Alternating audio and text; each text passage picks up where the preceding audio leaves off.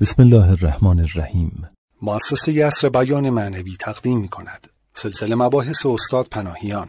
تنها مسیر. راهبرد اصلی در نظام تربیت دینی. مسجد کوی دانشگاه تهران. سال 94 جلسه ششم. بسم الله الرحمن الرحیم. الحمد لله رب العالمین. و صلی الله علی سیدنا و حبیبنا ابی القاسم المصطفى محمد.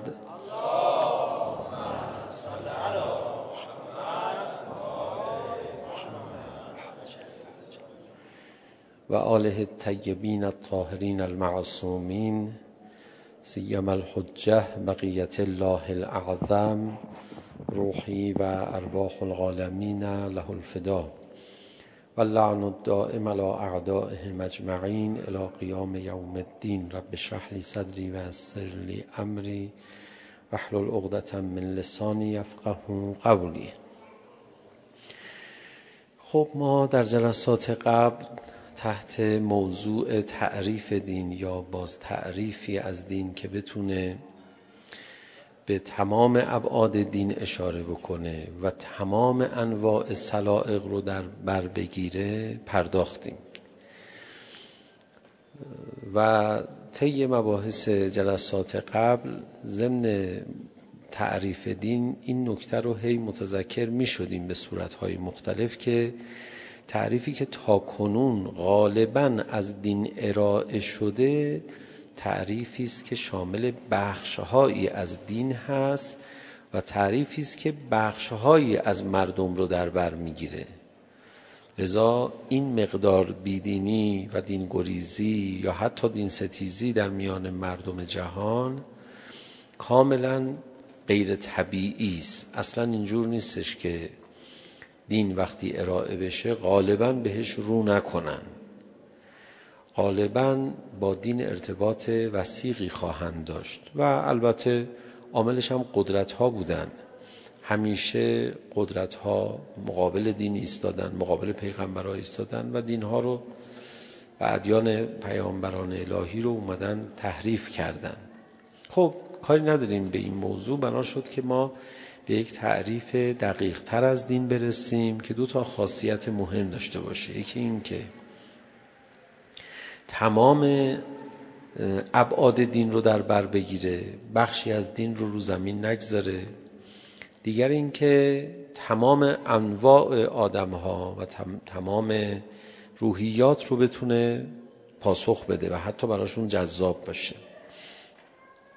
یه چشمانداز از این تعریف خودمون از دین ارائه دادیم. گفتیم که ما می‌خوایم به تعریفی از دین برسیم که دین ما رو به عالی ترین لذت و نشاد و شادابی برسونه. این یکی از ویژگی های دین نیست. این مهمترین و نهایی ترین شاخص دینه. همین الان هم بچه مذهبی ها رو شما می‌تونید شما با همین شاخص مورد ارزیابی قرار بدید. ایمان خودتون رو هم و دینداری خودتون. البته ایمان فقط نه. ایمان بخشی از دینه. ایمان یعنی من معتقدم. اما حالا دینداری می‌کنم یا نه این یه مقوله دیگه است. همین الان میشه اینو مورد بررسی قرار داد. و واقعا اگر دینداران ما این شاخص رو در وجود خودشون پیگیری می‌کردن که حتما محقق باشه و محقق شده باشه رابطهشون با غیر دینداران خیلی بهتر می‌شد. خب ما دنبال تعریفی از دین هستیم که ما رو به این نهایت شوق برسونه. به این نهایت شادی و سرزندگی برسونه. بر نمیگردیم به اون بحث های قبلی خودمون و الا من یکی از موضوعاتی که همیشه علاقه دارم ازش حرف بزنم همین هست. به حدی که بتونه ذهنیت مردم رو تغییر بده. متاسفانه ذهنیت ها اصلا اینجوری نیست. می‌خوان دیندارانه رفتار بکنن به دلیل اینکه منطقی رفتار کنن. خب بله اینکه دینداری آدم رو به یک رفتار منطقی دعوت می‌کنه درش تردیدی نیست. ولی در نهایت ما رو به کجا میرسونه؟ همین صرفا بگیم منطقی تر شدن. دین رو مفید می‌دونن. مفید مفید هست بله. ولی فقط این کلمه گویای خیلی از حقایق دین نیست. دین آدم رو شادتر می‌کنه. دین لذت انسان رو بیشتر می‌کنه. دین هیجان انسان رو تأمین می‌کنه. این دقیق ترین تعریف از دینه. یعنی البته تعریف از دین نیست شاخص نهایی دینه. دلیلمون هم چی آوردیم؟ گفتیم نوجوانی آغاز ارتباط با دینه. نوجوان چی می‌خواد؟ لذت هیجان عاطفه. سرشار از نشاط می‌خواد باشه. پس دین همینه. این چیزی که من پیرمرد از دین برداشت می‌کنم اینو نباید به همه تعمین بدم. اصل دین مال دوران نوجوانیه تا 18 سالگی. بقیهش دیگه هرچی کم بود داشتیم تو این سه سال می‌خوایم جبران کنیم. اصلا اینجور نیست که تا چهل سالت بشه بعدا تازه می‌فهمی دین چیه.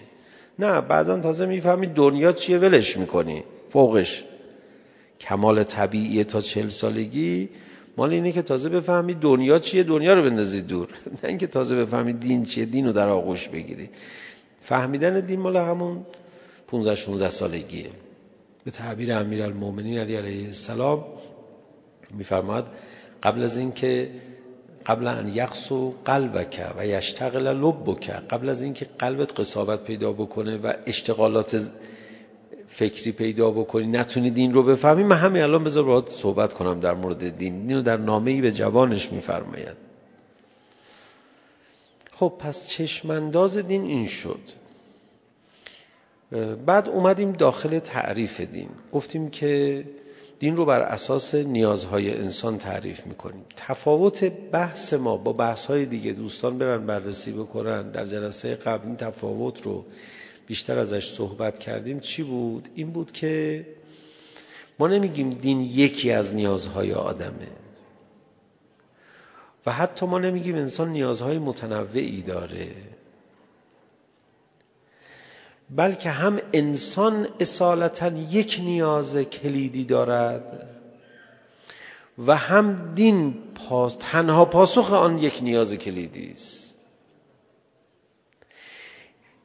اینکه ما دین رو پاسخی به یکی از نیازهای بشر بدونیم کما اینکه تو روانشناسی اینجوری ازش حرف می‌زنن این یه جور سکولاریزم دیگه پنهان هم نیست آشکاره.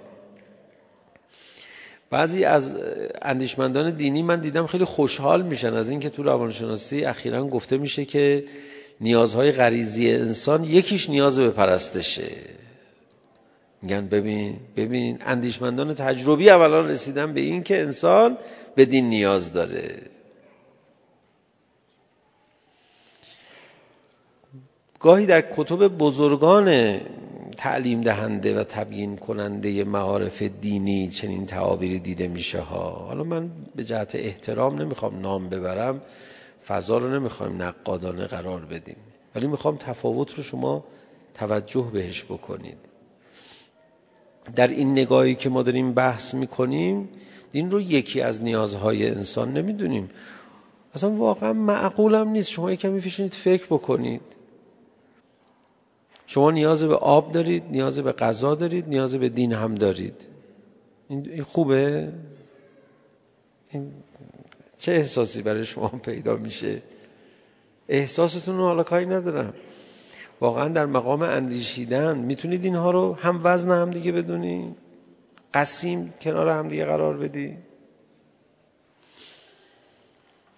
این خیلی بدجور نگاه کردنه. به نیاز انسان به دین هست. طبیعتا نتیجهش میشه بدجور نگاه کردن به دین. طبیعتا ریشش هم این هستش که بدجور به نیازهای انسان نگاه کردیم. انسان نیاز به یک چیز داره. اون یک چیز رو دین پاسخش رو میده. انسان به چی نیاز داره؟ اون یک چیزی که نیاز داره چیه؟ مدیریت علاقه ها این مهمترین توانایی است که در هر کسی باید پدید بیاد. مثلا کسی توانایی داشته باشه نترسه این زیاد مهم نیست. این شجاعت داره. کسی توانایی داشته باشه شکمبارگی نکنه نخوره زیادی این هم یکی از توانایی ها رو داره. ممکنه بعضی اتفاقا زیاد کلا شهوت غذا خوردن نداشته باشه. کسی توانایی داشته باشه مثلا شهوت رانی نکنه. خب اینم یکی از توانایی ها رو داره. شاید اصلا میل به شهوات نداره. امام رضا فرمود شاید اصلا این سبک روحی و تیپ شخصیتیش اینه که از این چیزا زیاد لذت نمی‌بره. شاید این آدم ثروت او رو هلاکش بکنه. اون چیزی که انسان ها باید بهش برسن قدرت مدیریت تمایلاته. حالا هر تمایلی بود مهم نیست. اون حالا تفاوتش تفاوتی نداره. مثلا یه جوانی ممکنه علاقه به شهوت مثلا جنسی داشته باشه. در مقابل این علاقه یه روز در میون زمین می‌خوره. دوچار رفتارهایی میشه که طبیعتا به خودش هم ضربه می‌زنه. من طلبه مثلا به ظاهر ادعا می‌کنم عالم دینی ممکنه شهوت مقام داشته باشم. و من با این شهوت هر روز زمین می‌خورم. همه کار دیگه هم درسته. اون با اون شهوت بنده خدا یه روز در میون خطا می‌کنه. بعد اونو ممکنه ببرن تنبیهش هم بکنن. بنده رو تشویقم بکنن. میگن حاج آقا مشالله ما ازش ندیدیم دست به مال بزنه. الحمدلله. زاهده. همیشه هم حرفای خوب خوب می‌زنه. با همه هم مهربونه. اخلاقیه. بعد روز قیامت اوضاع خراب میشه. این حاج آقا قدرت مقام میل به مقام رو نتونست کنترل بکنه. این قدرت مدیریت تمایلات رو نداشت. حالا ظاهر بحث ظاهری نیست. نه اینکه ظاهر مهم نیست بذاریم اون جوونه گناه بکنه. نه منظور منو شما متوجه میشید. خدا می‌خواد انسان رو به قدرت مدیریت تمایلات برسونه. الان تو جامعه به ما چی میگن؟ مثلا آدم های موفق و چجوری اسم می‌برن؟ میگن تو تو کدوم رشته تحصیلی مدرک گرفتی؟ چه پستی گرفتی؟ چقدر امکانات جمع کردی؟ موفقیت رو به این چیزا می‌دونن. ولی باید فرهنگ عوض بشه موفقیت رو به چی بدونن؟ به قدرت مدیریت تمایلات. بعد دیگه حالا درس خوندن یکی از برکات و فوایدش می‌خونی دیگه اصلا اونو بحث نکن. مدیرم بشی مدیر لایقی میشی اونم اصلا بحث نداره این چیزا. اصلا به موضوعات فرعی نپرداز الان شما اینجا می‌خواید برگردید مهم چالش مهمتون کفش پوشیدنه. نه دیگه حالا کفش میپوشید دیگه حالا فوقش گم شده کفش دیگه میپوشی اگر رفقات می‌گیری. پا نمیری فردا خاطره میشه برات. حالا دیگه. مسئله چالش بزرگ که کفش پوشیدن نیست. خیلی از چیزها برای ما چالش های کلیدی شده در حالی که اونا اصلا چالش نیستن. اینجاست که پیامبر اکرم دیدن یه ده ورزشکار دارن وزن برداری می‌کنن و نیروی بدنیشون رو به رخ هم دیگه می‌کشن. اون وقت اونجا فرمودن قوی ترین شما کیه؟ کسی که مدیریت هوای نفس بتونه بکنه مدیریت علاقه ها بتونه بکنه. چقدر دقیق صحبت کردن؟ اینو اگه ببری توی جمع دانشجو هم باید بگی تو جمع طلبه هم باید بگی تو جمع مدیران هم باید بگی تو جمع همه باید بگی. ما یه نیاز کلیدی داریم. حالا سر این یک نیاز کلیدی خیلی باید بحث بکنیم. اون نیاز کلیدیمون چیه؟ مدیریت تمایلات. این قدرت رو اگر انسان نداشته باشه ضعیف میشه در درون خودش ذلیل میشه در مقابل دیگران. و تنها دینه که یه برنامه خوب برای مدیریت تمایلات با انسان میده. تنها مسیر همینه. برای رسیدن به موهبت های دنیایی و آخرتی. برای شکوفا شدن استعدادها برای رسیدن به اون نشاط کامل و دائم. نه برنامه مرتازهای هندی رو ما پیشنهاد می‌کنیم. با نمی‌دونم یه روز یه دونه بادوم یا مثلا تا گردن خودش تو خاک قرار میده. خسته میشه آدم بدنش درد می‌گیره. یک ریاضت های عجیب غریب. نه اون ریاضت های عجیب غریب حتی برخی از ریاضت هایی که توی دینهای مطرح جهان هست مثل مسیحیت. اون ریاضت ها رو ما صحیح نمی‌دونیم. حتی بعضی از ریاضت هایی که توی دین ما آوردن تحریفیه تحمیلیه. اون ریاضت ها رو هم صحیح نمی‌دونیم. ریاضت بی خود نه ریاضت با برنامه. شما می‌دونید در ارتباط با ورزش هم اگر درست ورزش نکنید رو بدنتون کار نکنید ظاهرش اینه که تحرک بدنی دارید ولی دیسک کمر ممکنه بگیرید و عضلاتتون ممکنه در کوتاه مدت درد بگیره. هر ورزشی که نمیشه باید یه اوستاکار باشه که بگه من این بدن رو می‌شناسم آناتومی کار کردم حالا می‌دونم رو کدوم عضلات چقدر باید کار بکنید دین برنامه است برای مدیریت علاقه ها اون وقت اون علاقه های کمتر رو که باید کنترل کنی بهش میگن هوا. حالا هر چی بخواد باشه. اون علاقه های برتر رو کی به ما راهنمایی می‌کنه؟ عقل. من برخی دیگه از ابعاد بسیار مهم این بحث رو عرض بکنم. دین یه چشماندازی داره به نام لذت و شادابی. این در بعد فردیه. حالا من از دوستان می‌خوام کمک بگیرم. در بعد حیات اجتماعی چشماندازی که دین به آدم نشون میده که اگر تو دینداری بکنی از نظر اجتماعی به یه همچی جامعه خواهی رسید چه جامعه ایه من دین رو باید به خاطر اون چشمانداز پر از لذت و شادابی و شادکامیش بخوام. در زندگی فردی. در حیات اجتماعی دین چه چشماندازی به آدم ارائه میده؟ همون قدر که دین چشماندازش در حیات فردی غریبه و اون روزم ما اون شبم ما با هم بحث می‌کردیم دیدید کمتر کسی به این بحثا می‌پردازه چشمانداز دین در عرصه اجتماعی هم خیلی غریبه. افقی که دین جامعه رو به اونجا میرسونه چیه؟ شما در اون زندگی فردی باید بتونید خودتون رو متقاعد کنید یا جامعه رو به اینجا برسونید که لذت می‌خوای ببری شاد می‌خوای بشی دیندار باید باشی. راه دیگه نداره. و الا غمگین میشی. خب باورش یه مقدار می‌دونید برای ما سخته چون ما آشنا نیستیم با دین. زحمت هم که توی آموزش پرورش رو جای دیگه کشیده شده انقدر خوب این زحمت ها غلط کشیده شده که تونسته ما رو دور بکنه. یعنی اگر یه مقدار معلومات دینی باشه آدم به این سادگی اشتباهات به این بزرگی نمی‌کنه.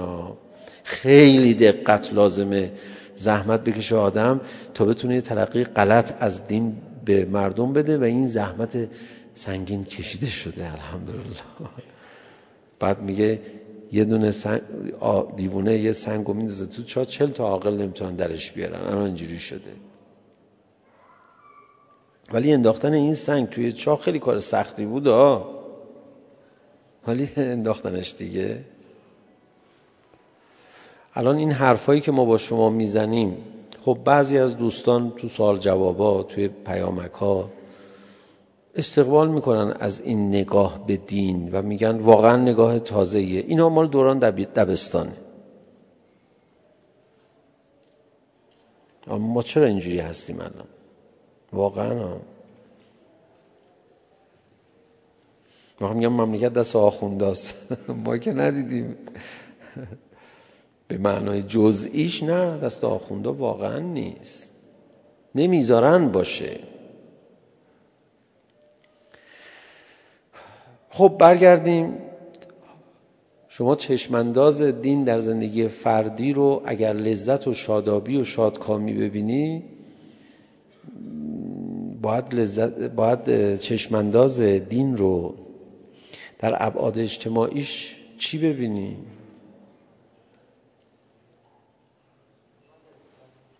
چی؟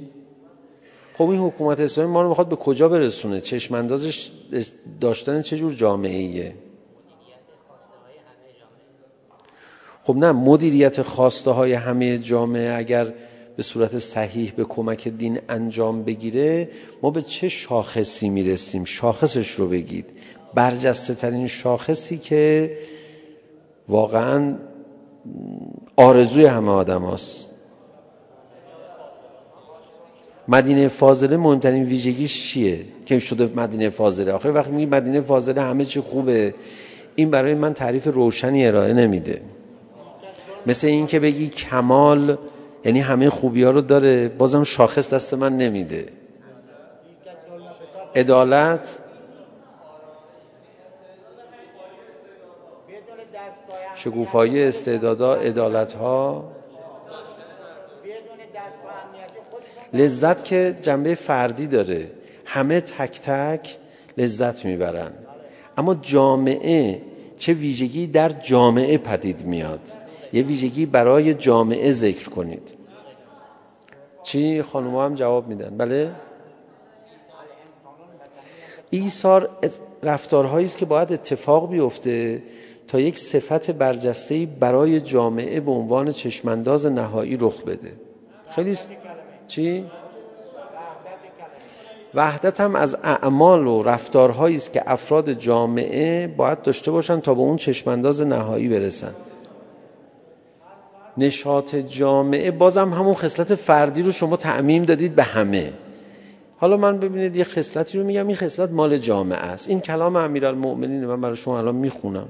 ببخشید که ناشناس برای ماها چون تعلیمات دینی ماها نه تعلیمات مشکل شما نیست. شما یه حرف حساب بشنوید تا آخر عمر یادت نمیره. چشمانداز نهایی که برای جامعه ترسیم می‌کنه دین این برنامه دین امنیته. امنیت در همه ابعاد. بیدینی یعنی ناامنی برای جامعه.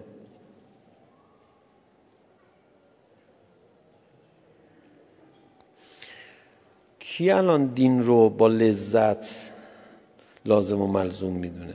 همونجور هم دین رو با امنیت لازم و ملزوم نمی‌دونه.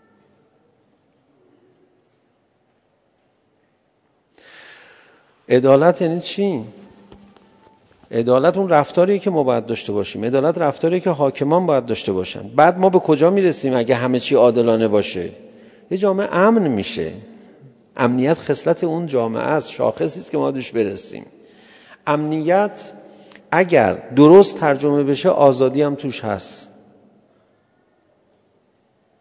آدما آزادن تو اون جامعه. آزادن یعنی امنن. اگه کسی از شما گفت چرا کلم پرسید چرا کلمه آزادی زیاد تو متون دینی شما نیست بگو چون که صد آمد 90 هم پیش ماست. تو دین ما یه کلمه آمده برتر از آزادی فریب آزادی رم نداره. و اون امنیته. در زمان ظهور حضرت ببینید آزادی کلمش گفته نمیشه ها ولی معناش آزادیه. میفرماد در جامعه مهدوی حکومت حضرت یه خانوم تنها از این طرف دنیا تو اون طرف دنیا سفر می‌کنه کوچکترین تعرضی بهش نمیشه. یعنی امنیت داره. یعنی آزاده. آزاده. بله کسی آزاد نیست ناامن کنه جامعه رو. و بعد این حرف رو خیلی ممکنه بزنن که کسی نباید آزاد باشه که آزادی دیگران رو سلب بکنه. ببخشید تو کشورهای غربی چرا همیشه منتخبینشون به سلب آزادی دیگران اقدام می‌کنن؟ این چه وضع مسخره ایه رسما اونها که دم از آزادی می‌زنن به سلب آزادی ابناع بشر اقدام می‌کنن. آقا اینو ما به کی بگیم؟ خب اینایی که ببخشید شما آزادی طرفدار آزادی هستید. خب چرا آزادی دیگران رو سلب می‌کنید؟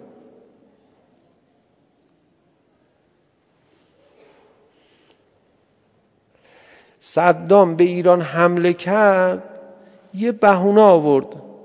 بهونهش چی بود؟ گفت خوزستان عربی مال منه. بهانه خیلی مزخرفی بود. ولی بابا یه بهانه داشت. تمام جهان این کشورهای رزل اروپایی و آمریکای جنایتکار تروریستاشون رو ریختن تو سوریه بدون بهانه آخه به چه بهانه؟ به, به چه بهانه؟ عربستان به یمن حمله کرد بدون بهانه اصلا به رو خودشون هم نمیارن اینایی که میگن آزادی که دروغ میگن. برای مردم خودشون هم این آزادی نیست. حالا من نمی‌خوام به نقد غرب بپردازم. انقدر اصلا مبتزل تمدن غرب به یک ابتزال وحشتناکی رسیده که آدم حالش به هم می‌خوره به نقدش بپردازه. آدم حالش بد میشه.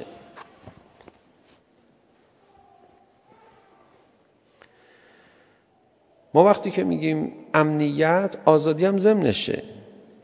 واقعا این امنیت رو به آدما میدن. امنیتی گناهکارا تو جامعه دینی دارن فوقالعاده بی‌نظیره. من توی کانادا رفتم توی جمع ضد انقلابا بهشون گفتم که می‌دونید چرا اسلام غیبت کردن رو حرام کرده؟ برای اینکه می‌خواد امنیت روانی گناهکار سلب نشه. اینا که تا اون لحظه به من فوش می‌دادن از اون لحظه دیگه هم جوجگر نگاه کردن. مثلا دین ما اینه. میگه با سلب امنیت روانی گناهکار نمی‌خواد رو درستش کنیم. یه فوشا تموم شد. تو برای چی می‌خوای آبرو گناهکار رو ببری؟ آخه درست کنه خودشو. گناه شخصی ظلم به جامعه که نکرده که. تو چی کار داری؟ بگی چل تا گناه کبیره برای تو می حالا ممکن اون گناه صغیره انجام داده باشه. برای چی؟ برای اینکه نمی‌خوام تو اینجوری درست بکنی طرفو. گناهکار اگه دید که یه مؤمن گناهش رو دیده باید امنیت روانی داشته باشه. این که نمیگه به جایی. من مطمئنم. امنیت ابعاد گوناگونی داره. خیلی فوق العاده است. جامعه به امنیت می‌رسه. چرا غربی ها که دشمنان بشریت هستن که دیگه حالا این که دیگه معلومه دیگه با این داعشی ها و با این جنایت هایی که می‌کنن چرا همیشه توی جامعه ما از سکولارها دفاع می‌کنن؟ چرا طرفدار سکولاریزمن؟ چرا؟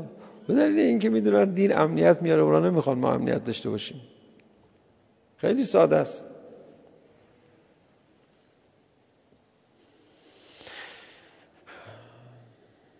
خیلی ساده است.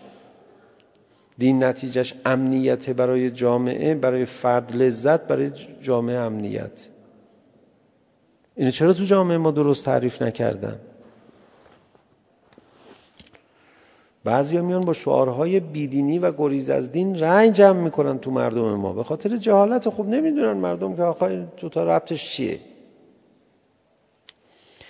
بذارید من براتون این روایت رو بخونم. زیاد از من تعجب نکنید. میگین نم یه حرفای عجیب غریبی می‌زنه. در قرآن الحکم کلامی از امیر المومنین علی علیه السلام نقل شده فوق العاده کلام خاصی است. همه کلمات امیر المومنین خاص و زیبا و برجسته هستند این کلام ویژگی های تقریبا منحصر به فردی داره. میفرماد انی اذا استحکمت فی الرجل خصلتا من خصال الخیر احتملته لها و اغتفرت له فقد ما سواها. من وقتی که در کسی یه خصلت خوب ببینم نداشتن بقیه خصلت های خوب رو در مورد اون آدم میگذرم و میبخشمش. میگم بابا یه خوبی داره. بی خیال حالا چهار تا نقطه ضعف هم داره. این کلام رو اول بچشید شما. میل بفرمایید الان تا من چند دقیقه بعد کلام بعدی رو عرض کنم. حل شد آقا؟ میل فرمودید. من وقتی در کسی یه خصلت خوب ببینم بقیه بدیاشو میبخشم. یه خصلت خوب. بقیه بدیاشو می‌تونم ببخشم ندیده بگیرم. آقا هم تو آقایی کریمی مروت داری هم داری راه رو به ما نشون میدی. یعنی واقعا برای یک انسان یه خصلت خوب می‌تونه نجات بخش باشه میشه آدم بیخیالی طی بکنه بقیه بدیاش شد حل آقا؟ یه حلی بفرمایید. خب حالا ببینید بقیه کلام ببینید ولا اغتفر له ولی نداشتن دو چیز رو نمی‌تونم هیچ وقت ببخشم. یه خصلت خوب تو کسی ببینم همه خصلت های بدش رو می‌تونم ببخشم. ولی دو تا خصلت رو اگه کسی نداشته باشه هیچ وقت نمی‌تونم ببخشمش. ولا اغتفر له فقد عقل ولا عدم دین دو چیز رو نمی‌تونم ببخشم. یکی بیدینی رو یکی بیعقلی رو. حالا دلیل چیه؟ لان مفارقت الدین مفارقت الامن. دین نداشته باشه امنیت از بین رفته. دین و امنیت نسبتش رو خواهش می‌کنم پیدا کنید. ولا تهنع حیات مع مخافتن. و زندگی با ناامنی شیرین نیست. اون حیات شیرین میشه رو یادتون هست؟ در زندگی فردی. دوباره اینجا درش اشاره میشه. ولا تهنع حیات مع مخافتن. زندگی شیرین نیست با خوف با ناامنی. آدم باید امنیت داشته باشه. همین یه قسمت از کلام امیر الان جهان نمی‌فهمن اینو.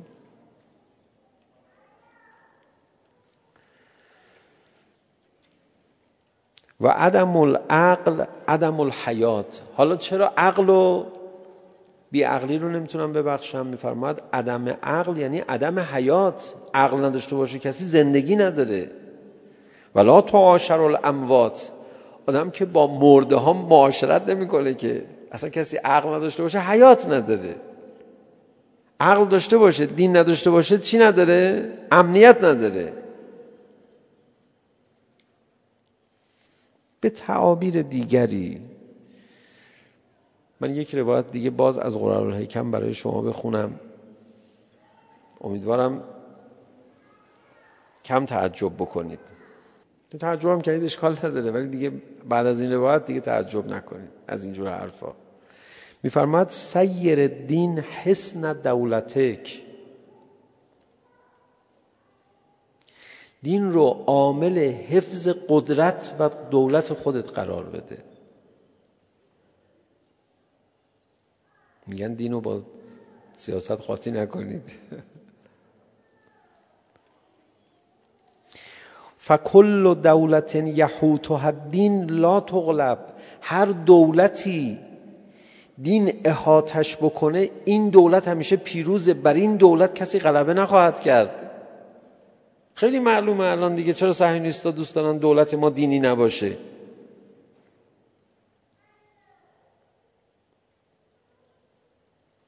بعضی از دولت مردا تا میان بودجه تمام فعالیت های فرهنگی رو پول ندارن میبندن کنسرت می‌ذارن. کنسرت رو بذارا بذار ببینم چی کار می‌کنی. حالا خب کونوردی بذار. کونوردی بذار. خیلی نشاط بیشتر میاره. میره تو طبیعت قشنگ میگرده کوه بعد اون بالا ده تا سکه بده مثلا همون خرج کنسرت رو بده اونجا اون بالا. همه رو بگو من صبونه میدم بالای کوه. چه اصراری داری دین ضعیف بشه؟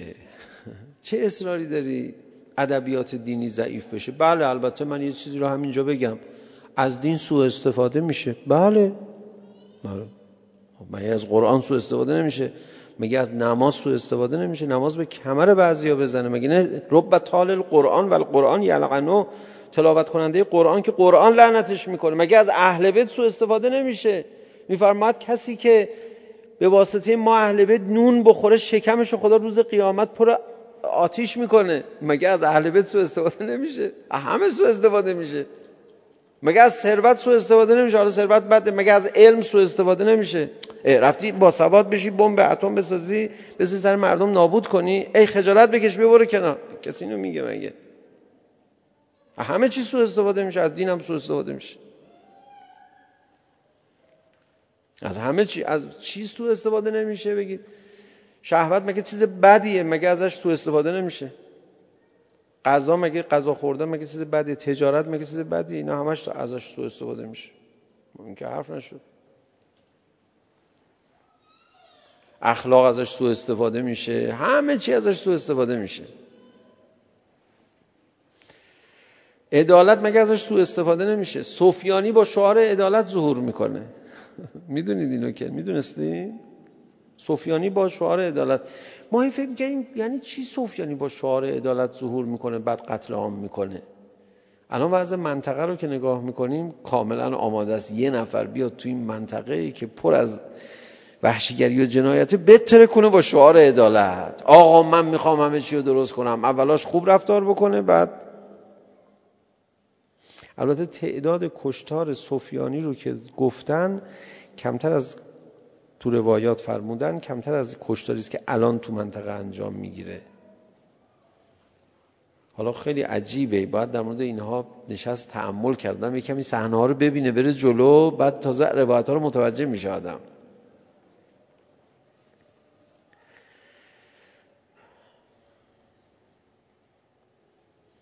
سیر الدین حسن دولتک و شکر هرز نعمتک فکل دولت یحوتها الدین لا تغلب و کل نعمت یحرزها الشکر لا تسلب. هر نعمتت رو با شکر دولتت رو با دین نگهدار. چون دین قدرت میاره. بله. بله قدرت میاره دیگه. ما چند شب گذشته در جلسات قبل در مورد سیاسی بودن این دین کمی با هم صحبت کردیم. نه به صورت صریح. به این صورت که گفتیم دین ما خوب شناخته شده نیست. حضرت امام فرموده اسلام را بد معرفی کردن. داشتیم نمونه هاشو ذکر می کردیم تردن للباب کمی از بهداشت و تغذیه گفتیم یک کمی از سیاست گفتیم که اصلا مردم اینا رو میگن ربطی به دین نداره. واقعا تحریف دین رو قبول کردن. خب من می‌خوام حالا به یک بعد دیگری از همین مدیریت تمایلات اشاره کنم. ما اگر به برنامه صحیحی برای مدیریت تمایلات برسیم در نهایت به امنیت در جامعه خواهیم رسید و امنیت آزادی هم درش هست. امنیتی که از دوستان فرمودن شکوفایی استعدادها. شکوفایی استعدادها با امنیته بچه تو خونه احساس ناامنی بکنه استعداداش شکوفا نمیشه. امنیت روانی یکی از زشترین کارها تمسخر کردنه. یه نفر اعدامی رو داشتی جنایتکار بود داشتی میبردی اعدام بکنی تو راه حق نداری مسخرش بکنی. میگه خاک بر سرت دیدی چی کار کردی؟ الان ببین رو نتیجهش رو ببین. خدا سرت میاره. چرا سرزنشش کردی؟ اعدام اعدامیه دیگه جنایت کرده برو اعدامش کنی. سرزنش چرا می‌کنی؟ سرزنش امنیت روانی آدم رو از بین می‌بره. امنیت که ما میگیم اصلا می‌دونید دیگه. حالا من می‌خوام اهمیت امنیت رو بگم. یه نفر تو جلسه مهمترین دلیل برای اهمیت درجه یک داشتن امنیت رو به من بگه. رو میزه ها. اصلا همین آشکار اصلا نمی‌خواد دنبال چیزی بگردی. مهمترین دلیل برای اهمیت امنیت در واژگان دینی ما چیه؟ مؤمن. امیر المومنین علیه السلام فرمان به مؤمن می‌دونید چرا گفتن؟ مؤمن چون همه در کنار او در امنیتن. وجه تصمیه مؤمن رو امنیت ذکر میفرماد نه اونم یک کار شاعرانه و ذوقی باشه. امیر المؤمنین میفرماد امیر المؤمنین میفرماد امیر همه مؤمنین اینو توضیح می‌دهد. باید از او بپذیریم. من یدهی و لسانهی دیگران از زبان و دست او در امنیتن. فکر کنم یکی از دوستان به سلام و اینا هم اشاره کردن. شما وقتی به هم می‌رسید باید بگید سلام. سلام یعنی ما دعوا نداریم ما سلام. سلام سلامه. میگه سلام سلامتی میاره. سلام اولش امنیت میاره سلامتی هم میاره ولی سلام. سلام یعنی ما دعوا نداریم. سلمیم با هم. احساس امنیت بکن. من یادم نمیره این صحنه خیلی عجیبی بود. پای ما رو گشت گرفته بودن توی جریان اون قدیما. بعد می‌خواستن گشت رو ببرن. یه وسایلی هست که مثل اره برقی میمونه قیافش. میاره می‌ذاره رو پا. خب ما نمی‌دونیم چیه. این سرپرستار اومد و داشت مثلا حالا نمی‌دونم اسم دقیقشون چی میشه. حالا مسئول اون پرستارهای دیگه بود. داشت کار رو انجام می‌داد. سر تو بیا اینو مثلا باز کن و اونم شروع کرد باز کردن. اومد طرف من. آقا این نحیبی بهش زد. مگه من صد مرتبه نگفتم؟ تو اول باید توضیح بدی برای مریض. این نمی‌بره. دست تو بگیر جلوی مریض. دعواش می‌کرد اونو. حالا اون گفت حالا من که هنوز شروع نکردم. می‌گفت نه دیگه اینا بردی همجوری به سمت اون. خیلی رفتار جالبی بود برای برای صحنه. چون من هنوز وقتم نشده بود بترسم. یعنی نره نیومده بود جلوی من که دقیقا این احساس رو پیدا بکنم. بعد گفت دستو بگیر این دستشو گرفت گفت ببین به گوشتت برسه هیچی نمیشه. این فقط این چوبه رو می‌بره تو خیالت راحت باشه. گفت با حالا با امنیت این کارو بکن. مؤمن هیچ وقت هیچ کسی رو نمیترسونه. سعی می‌کنه نترسونه. البته یه چیز دیگه داریم اینجا که مؤمن یه حیبتی داره که دیگران ازش حساب می‌برن. اون دیگه حالا حیبت اوست. از خدا گرفتن این رو. و الا من حالا الان می‌خوام روزه بخونم. بحثم هم طول کشیده. ولی بقیه بحث رو فکر کنم باید بذاریم برای جلسه بعد. بیدینی ناامنی میاره برای جامعه. ناامنی باشه دیگه حالا بقیهش دیگه کشک دیگه. برو قشنگ کارخونه بزن کارخونه ها تو با ناامنی میفرستن هوا نمی‌دونم. با ناامنی همه بلا سر سرت میارن. و الان من به شما بگم ما بی بی سی یا وی او ای میاد تو این انتخابات دخالت می‌کنه میگی به کی رأی بدید به کی رأی ندید. خدا شاهده یک ذره علاقه ای به این یا آن ندارد. اونا دنبال طرح خودشونن. فقط دنبال اینن که یه مقدار آدمای ضعیفتر بیان رو بعد ناامن بکنن. اونا اون پروژه پروژهشون ناامنیه. بعد که ناامن کردن حالا دیگران هر کسی که مقصر بوده کی, چی می‌خواد بگه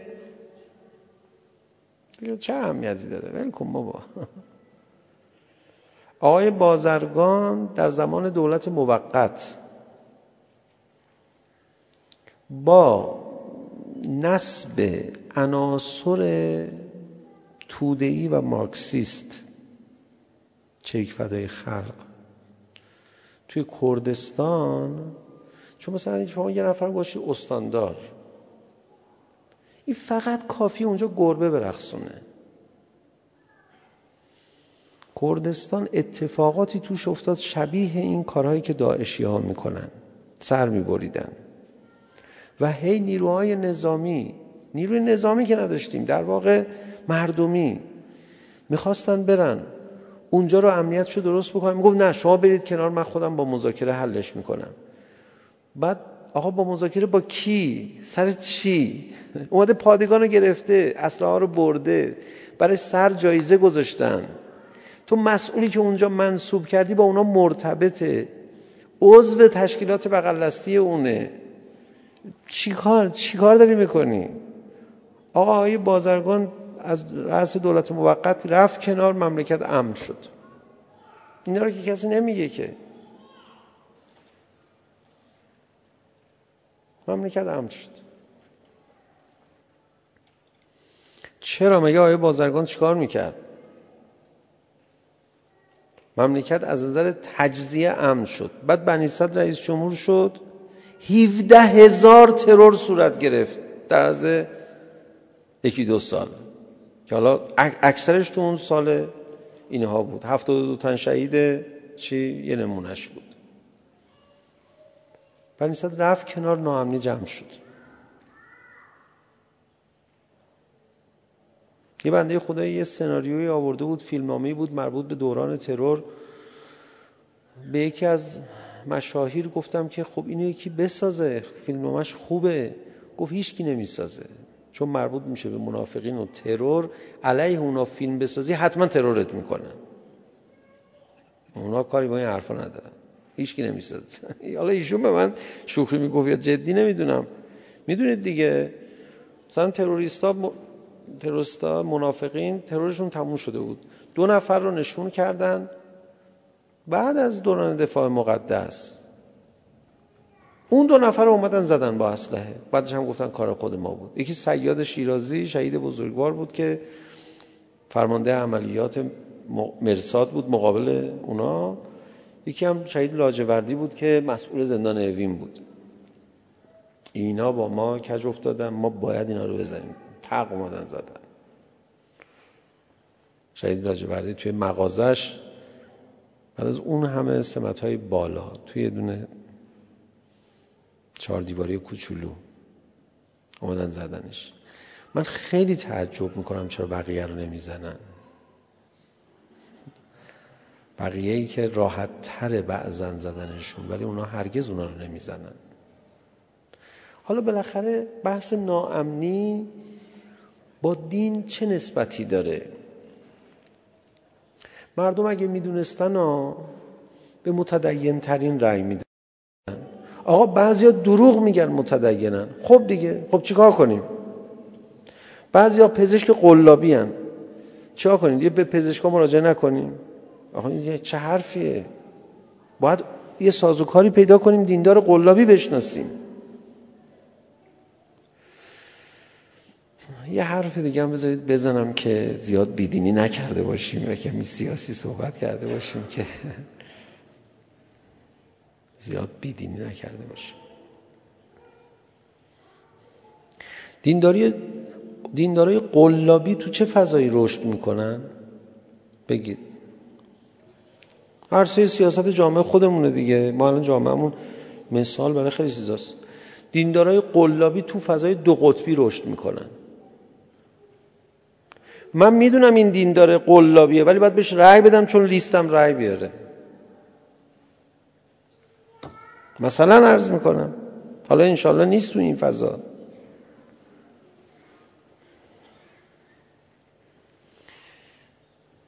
من اون زمانی که بحث دولت آقای احمدی نژاد بود 84 یه گروهی با من مشورت کردم بعدش هم دیگه کسی با من مشورت نکرد.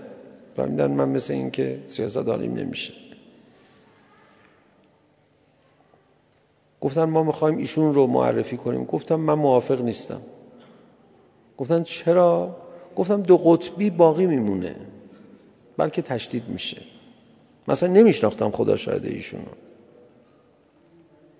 بعد چهره معتدلتر ولی واقعا کاملا حزب اللهی که بسیاری از خطاهای ایشون رو نداشت. قطعا معرفی کردم. گفتم خب ایشونو بذارید چه ایشون نمی‌ذارید؟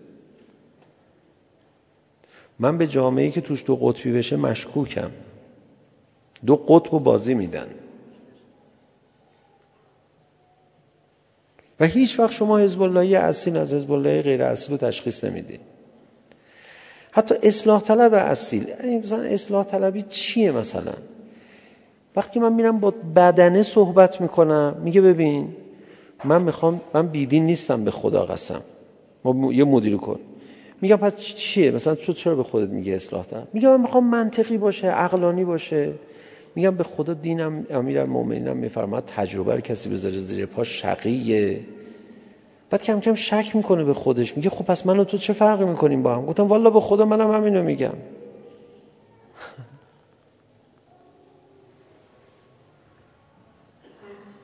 یه دو قطبی دروغین درست کردن. بعد سر این ور باید بیاد خرابکاری بکنه سر اون ورم بیاد خرابکاری بکنه. ما هم برای طرفداری کنیم چیکار کنیم؟ دیگه منطقمون رو باید نگه داریم. واقعا من از رئیس جمهور انتقاد دارم. اصلا برجام کلش زیر و زبرش خرابم باشه ارزش انتقاد نداره در مقابل این نکته ای که من دارم انتقاد می‌کنم. اگه کسی گفت فلانی انتقادش به رئیس جمهور چه بود تو این دو سال این یک کلمه است. که ایشون تو فضایی که دو قطبی نبود جامعه رئیس جمهور شد طی دو سال جامعه رو دو قطبیش کرد دوباره. زشته. خیلی بده.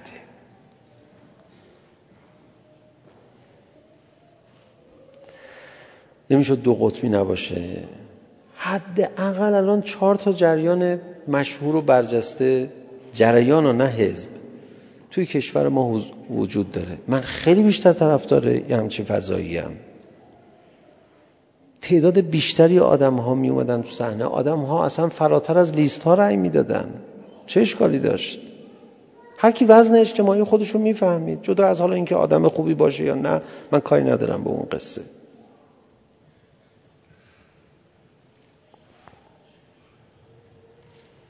رو دو قطبی کرد. این تدبیر نیست. چیزی دقیقا برعکس تدبیره. باید رفت کلمش پیدا کرد. چه کلمه باید مقابل تدبیر گذاشت؟ بی تدبیری میگن ولی اون اتفاقی که افتاده خیلی بدتر از بی تدبیریه. دو قطبی خفقان ایجاد می‌کنه.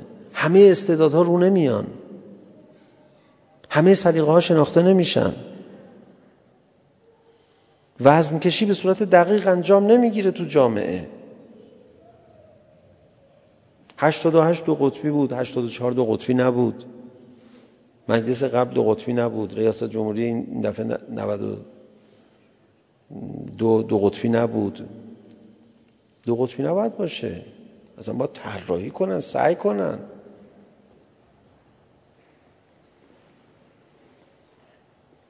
این من به این چیزا بیشتر اهمیت میدم. دو قطبی که بشه یکی از آثارش اینه که واقعا انتخاب ها حقیقی نیست. مقایسه ها دقیق نیست.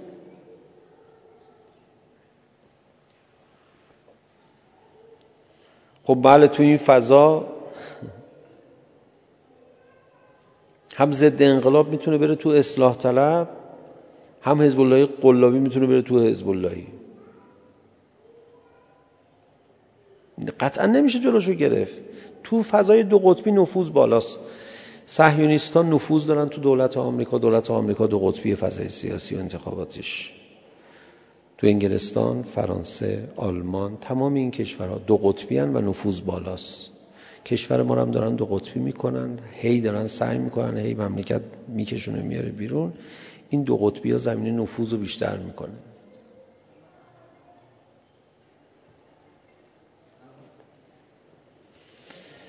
یعنی یه اشتباه بزرگی. البته خب بله ما هم آخر سر میریم لیستی رای میدیم. ولی تو این فضا این رای رای حقیقی ما نیست نه ما اکثر مردم. اکثر مردم رای حقیقیشون نیست.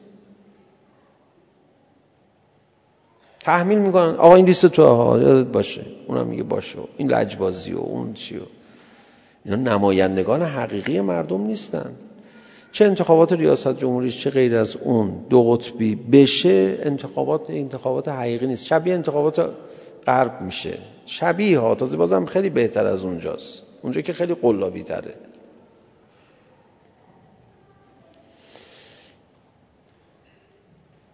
اون وقت ما دیگه نمی‌تونیم بگیم دین امنیت میاره چون دینداران غیر حقیقی هم بالاخره بازار پیدا می‌کنه دیگه. هر کی شعار دینی داد دینداره واقعا. اصلا ما حق انتخاب حق انتخاب که نداریم هیچی حق انتقاد از جناه خودمون هم دیگه نداریم. یعنی کسی که به فکر ما نزدیکتر باشه یه کمی جلو رفته دیگه ازش انتقاد هم نمی‌تونیم بکنیم. چرا؟ میگه آقا این ور زمین می‌خوره اون بر میاد بالا کلتو می‌بره. چیکار کنیم؟ یعنی خفقان روانی تو غرب مگه برای مردم اروپا و آمریکا خفقان روانی ایجاد نکردن؟ مردم اروپا و آمریکا با داعش موافقن؟ معلومه که موافق نیستن. پس چه دولت مردانشون که اونا رأی می‌گیرن اینا رو درست می‌کنن؟ خفقان روانیه. دیکتاتوری روانیه. خفقان روانی و دیکتاتوری روانی رو بعضی رفتن دورش رو دیدن که چجوری ما ایجاد کنیم.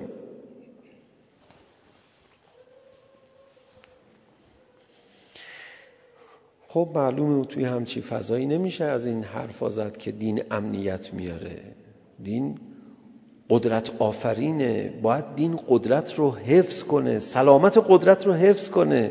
دین اگر سلامت قدرت رو حفظ نکنه امنیت در جامعه نخواهد بود. منتها نگاه ما به دین غالبا نگاه فردی و اخلاقیه. انشالله نگاهمون تکامل پیدا بکنه. اگر بنا باشه دین به معنای واقعی کلمه اجرا بشه خیلی از ما که ادعای دین داریم مثلا میریم جزو ضد انقلابا قرار می‌گیریم شاید نمی‌دونم. همین اتفاق قربال داره صورت می‌گیره دیگه تا زمان ظهور چقدر انقلابی هایی که الان جزو ضد انقلابان. دین حقیقی رو خیلی نمی‌تونن تحمل بکنن. خب ما باید بریم به سمت اینکه دینداران حقیقی بیان جلوتر منتها فضای رقابتی اجازه نمیده. دو قطبی می‌کنن که بالاخره وقتی دو قطبی شد اینجوری میشه. تو فوتبال میگن اگه دو تا تیم باشگاهی فقط داشته باشی فوتبال درشت نکرده. بذار تیما زیاد باشن. ببینیم جوونا تو اینا توپ بزنن ببینیم بالاخره کی توشون بهتر در میاد. خیلی نکته است دیگه. صدای همه شنیده بشه استعدادهای همه. شنیده بشه. یه نفر می‌گفت تو, تو دنبالت چی؟ تو خیلی طرفدار تکسری. گفتم خب معلومه. گفت با تکسر که شعار اون طرفی است. اه. خیلی شعارها هست که برداشتن دزدیدن. مثلا آزادی حقوق بشر. مگه شعار صهیونیستا نیست؟ خب اونا حقیقتش که مال ماست. اونا خب دروغ دارن میگن. کاری نداره.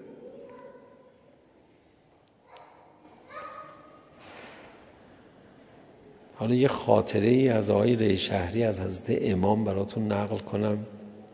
خیلی جالبه این عجیبم هست.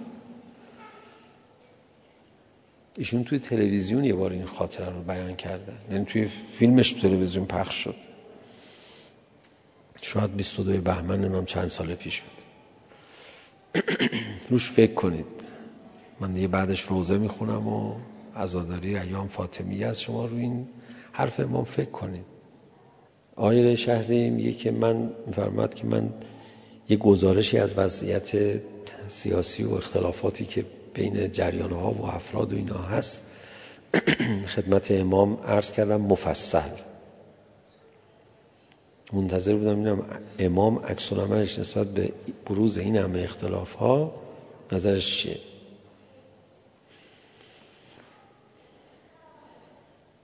چی گفتم امام چی حدس می‌زنید شما؟ فرمودن اختلاف زیادش خوبه کمش بده. کمی روش فکر کنید یعنی چی؟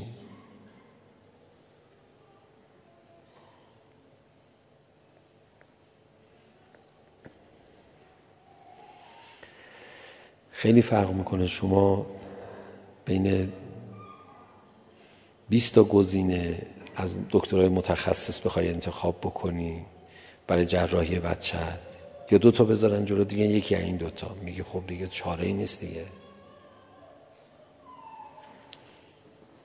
نمی‌دونم امام سال شاید پنجا و نه پنجا و هشت پنجا و نه شست شاید بوده این خاطر. اختلاف زیادش, زیادش خوبه. کمش بده. جمله خیلی عجیبیه. امیدوارم جامعه ما دو قطبی نشه. دو قطبی نیست. نمی‌تونه دو قطبی بشه. ولی بعضیا به زور زحمت کشیدن این کارو کردن. پایه سیاست پایه قدرت اون فضای سیاسی که باید بستر انتخابات و دخالت مردم و مشارکت مردم باشه که مشروعیت نظام به دخالت مردم هست اون پایه رو وقتی متزلزل بکنی دیگه حالا بقیهش دیگه بدترم میشه. هرچی هست. منتها مردم خیلیشون به این چیزا اهمیت نمیدن. مردم مثلا به پول اهمیت میدن که اختلاس کرده که پول برده کی نبرده. این حداقل یه عده نشون میدن که این مهمتره. نه این مهمتر این در درجه دوم اهمیت قرار داره. دولت آقا این دولت توان اقتصادیش چقدره؟ واقعا خیلی مهمه ها چون آخرش باید خدمت بکنه به مردم. ولی دو قطبی که شد دیگه شما فاتح همه چی رو بخون. از اقتصاد تا خیلی چیزای دیگه. چون دیگه کار معلوم نیست دست کی میفته دست مردم هم نیست. مردم هم رای دادن. اروپا نگاه کنید.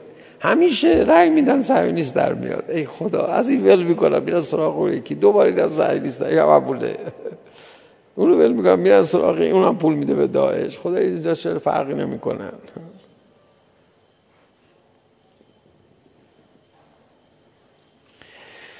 شباهت های خیلی زیادی بین دولت قبل و این دولت دولت قبل در دو سال اخیرش با این دولت هست. من نمی‌دونم چرا خیلی این شباهت ها رو نمی‌بینن. هر دو به شدت می‌گفتن مملکت به بنبست رسیده فقط راهش مذاکره است. آقا هم یه بار فرمود این دولت دولت قبل به مذاکره که می‌گفتن من بهشون می‌گفتم.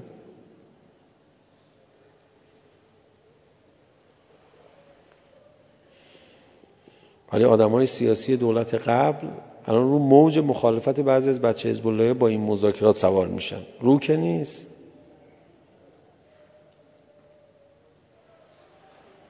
شما خودتون اجازه داده بودن مذاکره رو که انجام داده بودید که طالب بودید.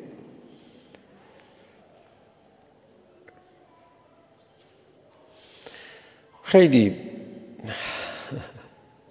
خیلی حرفا هست. انشالله جامعه ما از حالت دو قطبی در بیاد بیرون. یکی از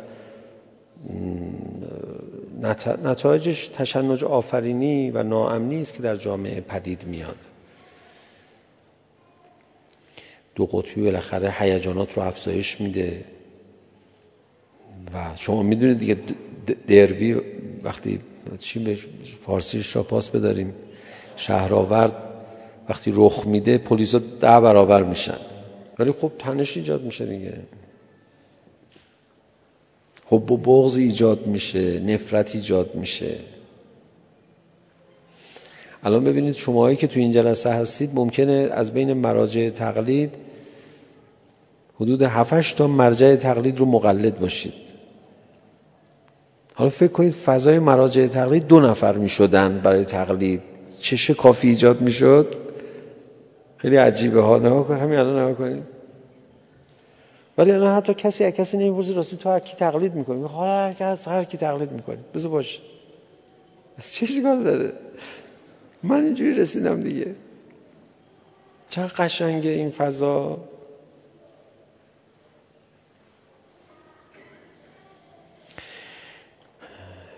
عمیق انشالله نگاه بکنید. علیه دو قطبی باید قیام کرد و این یک کار مبنایی است. منتها نمی‌ذارن. اونایی که قدرت دستشون و تریبون دستشونه و رسانه ها دستشونه این فضای دو قطبی رو دامن می‌زنن. انشالله ما یه زمانی به اینجا برسیم. و تنها کسی که من دیدم دو قطبی رفتار نمی‌کنه شخص خدا آقاست. من نمونه می‌تونم برای شما ذکر کنم. نمونه های عجیب و غریب. بعضی از اوقات تو گفتگوهای نزدیک من دیدم اصلا ملاحظه اصلاح طلبی اصولگرایی رو نمی‌کنن. به حدی که موجب تعجب همه میشه. آقا شما این نکته هم در نظر بگیر واقعا سراغ شایستگی ها میرن اصلا این چیزها رو لحاظ نمی‌کنن.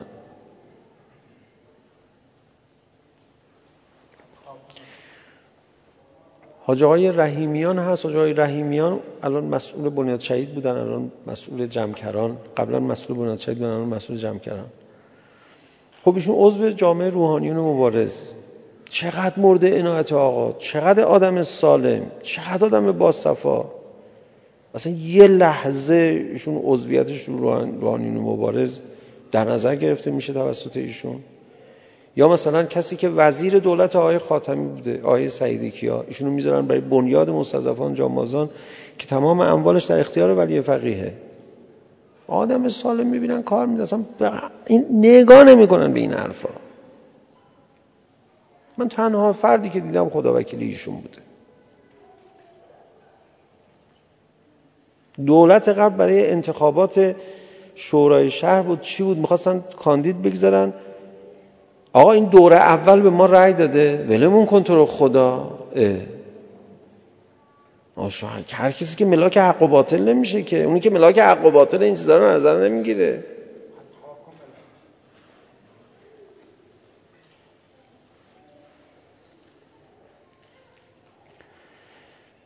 خیلی عجیبه. درد دلهای سیاسی تمامی نداره. از آقازاده آقا من شنیدم که بعد از اینکه آقا به رهبری رسیدن در حالی که قدرت بودجه دست نخست وزیر بود و آقای موسوی آقای موسوی خرج بلیت هواپیمای آقا رو برای معمولیت های ملی سفر خارج از کشور رفتن فلانجا اومدن. از این کارهای گیر دادن های اداری تا رسما برخوردهایی که با ایشون داشتن اصلا خیلی عجیب غریبه. داستاناشو بشنوید یه کتاب 200 صفحه ایه که افراد مستند گفتن که ایشون چقدر به آقا نارو می‌زد. آقا بعد از ریاست بعد از ولایت فقیهشون تو حساس ترین گروه های مشورتی آقای موسوی رو دخالت می‌دادن. و تعداد پستایی که آقای موسوی از آقا داشتن تو حساس ترین شورا. با کمترین فایده ها با میشنوم یه چیزی رو تا آخرش میرم. یا حالا چیکار کرد اونجا؟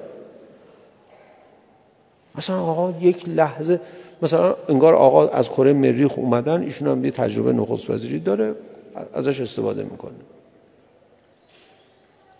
اصلا لحاظ نمی‌کنه. بله من کسی جرمی انجام بده. جرم ملی. بله. دو نفر رو آقا تحویل نمی‌گیره. دو گروه من به شما بگم. یکی کسانی که به ایشون چاپلوسی بکنن یکی کسانی که جرائم بزرگ امنیتی ملی سیاسی انجام بدن ولو بلغ ما بلغ تحویل نمی‌گیره.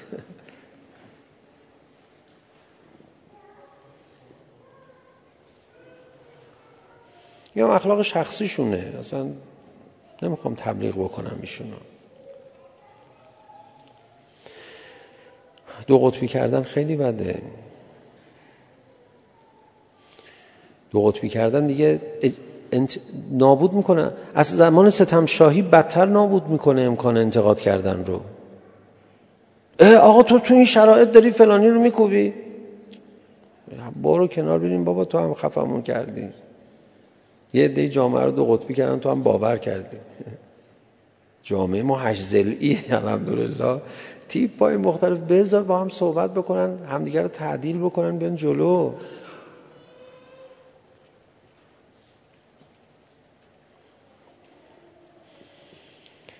من واقعا تأصف بارترین چیز برام تو هر انتخابات اینه که فضاش دو قطبی بشه.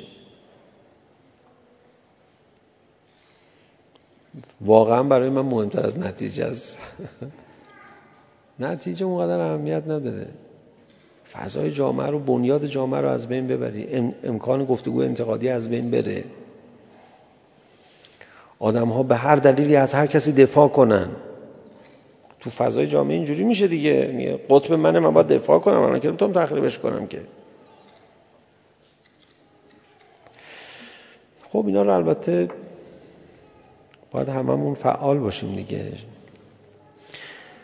خب خیلی طولانی شد دیگه فضای سیاسی جامعه اینقدر می‌کشید که ما یه دردل سیاسی هم داشته باشیم.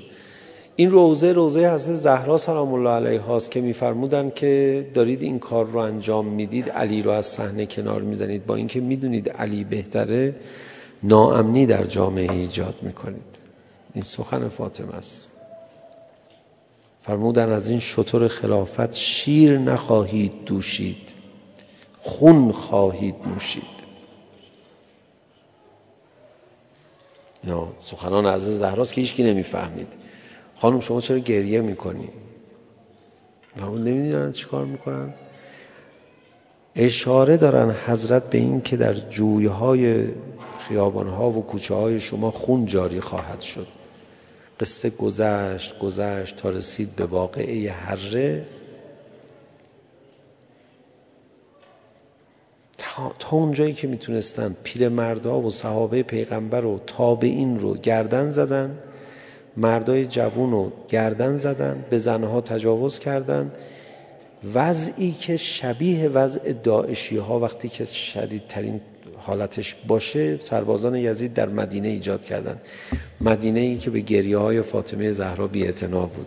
هی می‌گفت ناامن میشه. نمیفهمیدن حرفای از زهرا رو.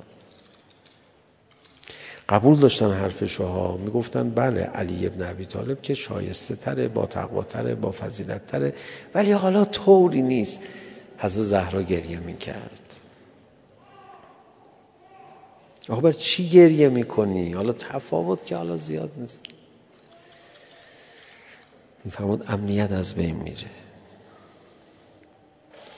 من فکر می‌کنم اون وقتی که اومدن در خانه علی رو آتش زدن فاطمه زهرا پشت در رفت رفت برای دفاع از امنیت جامعه و امت اسلامی. نه امنیت علی ابن عبی طالب فقط و بچه های علی ابن عبی طالب. حضرت زهرا شنش بزرگتر از این حرف هست.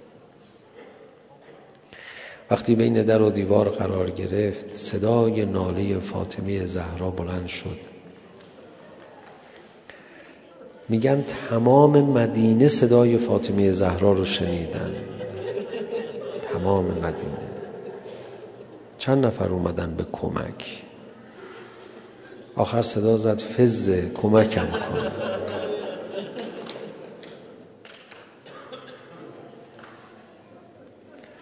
نمی‌دونم اون شرایط چه شرایط هولناکیه. بلا فاصله کمی بعد صدا زد. فز علی رو کجا بردن؟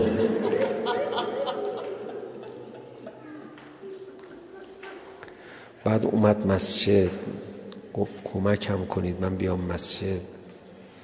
با اون وضع مجروحشون اومدن مسجد. صدا زدن یا علی رو رها کنید یا نفرینتون می‌کنم. فاطمه زهرا می‌خواست اون ناامنی که ایجاد میشه در اثر ظلم علی ابن عبی طالب و یه چشمه به مردم نشون بده. غبار از زیر دیوارها بلند شد که یا فاطمه فرمان بده ما زیر رو کنیم. می‌خواست نشون بده شما چی کار می‌کنید. ولی نفرین که نمی‌خواست بکنه. تنها کسی که تو اون شرایط فاطمه رو آرام کرد خود علی ابن عبی طالب بود. صدا زد سلمان برو به فاطمه بگو نفرین نکن.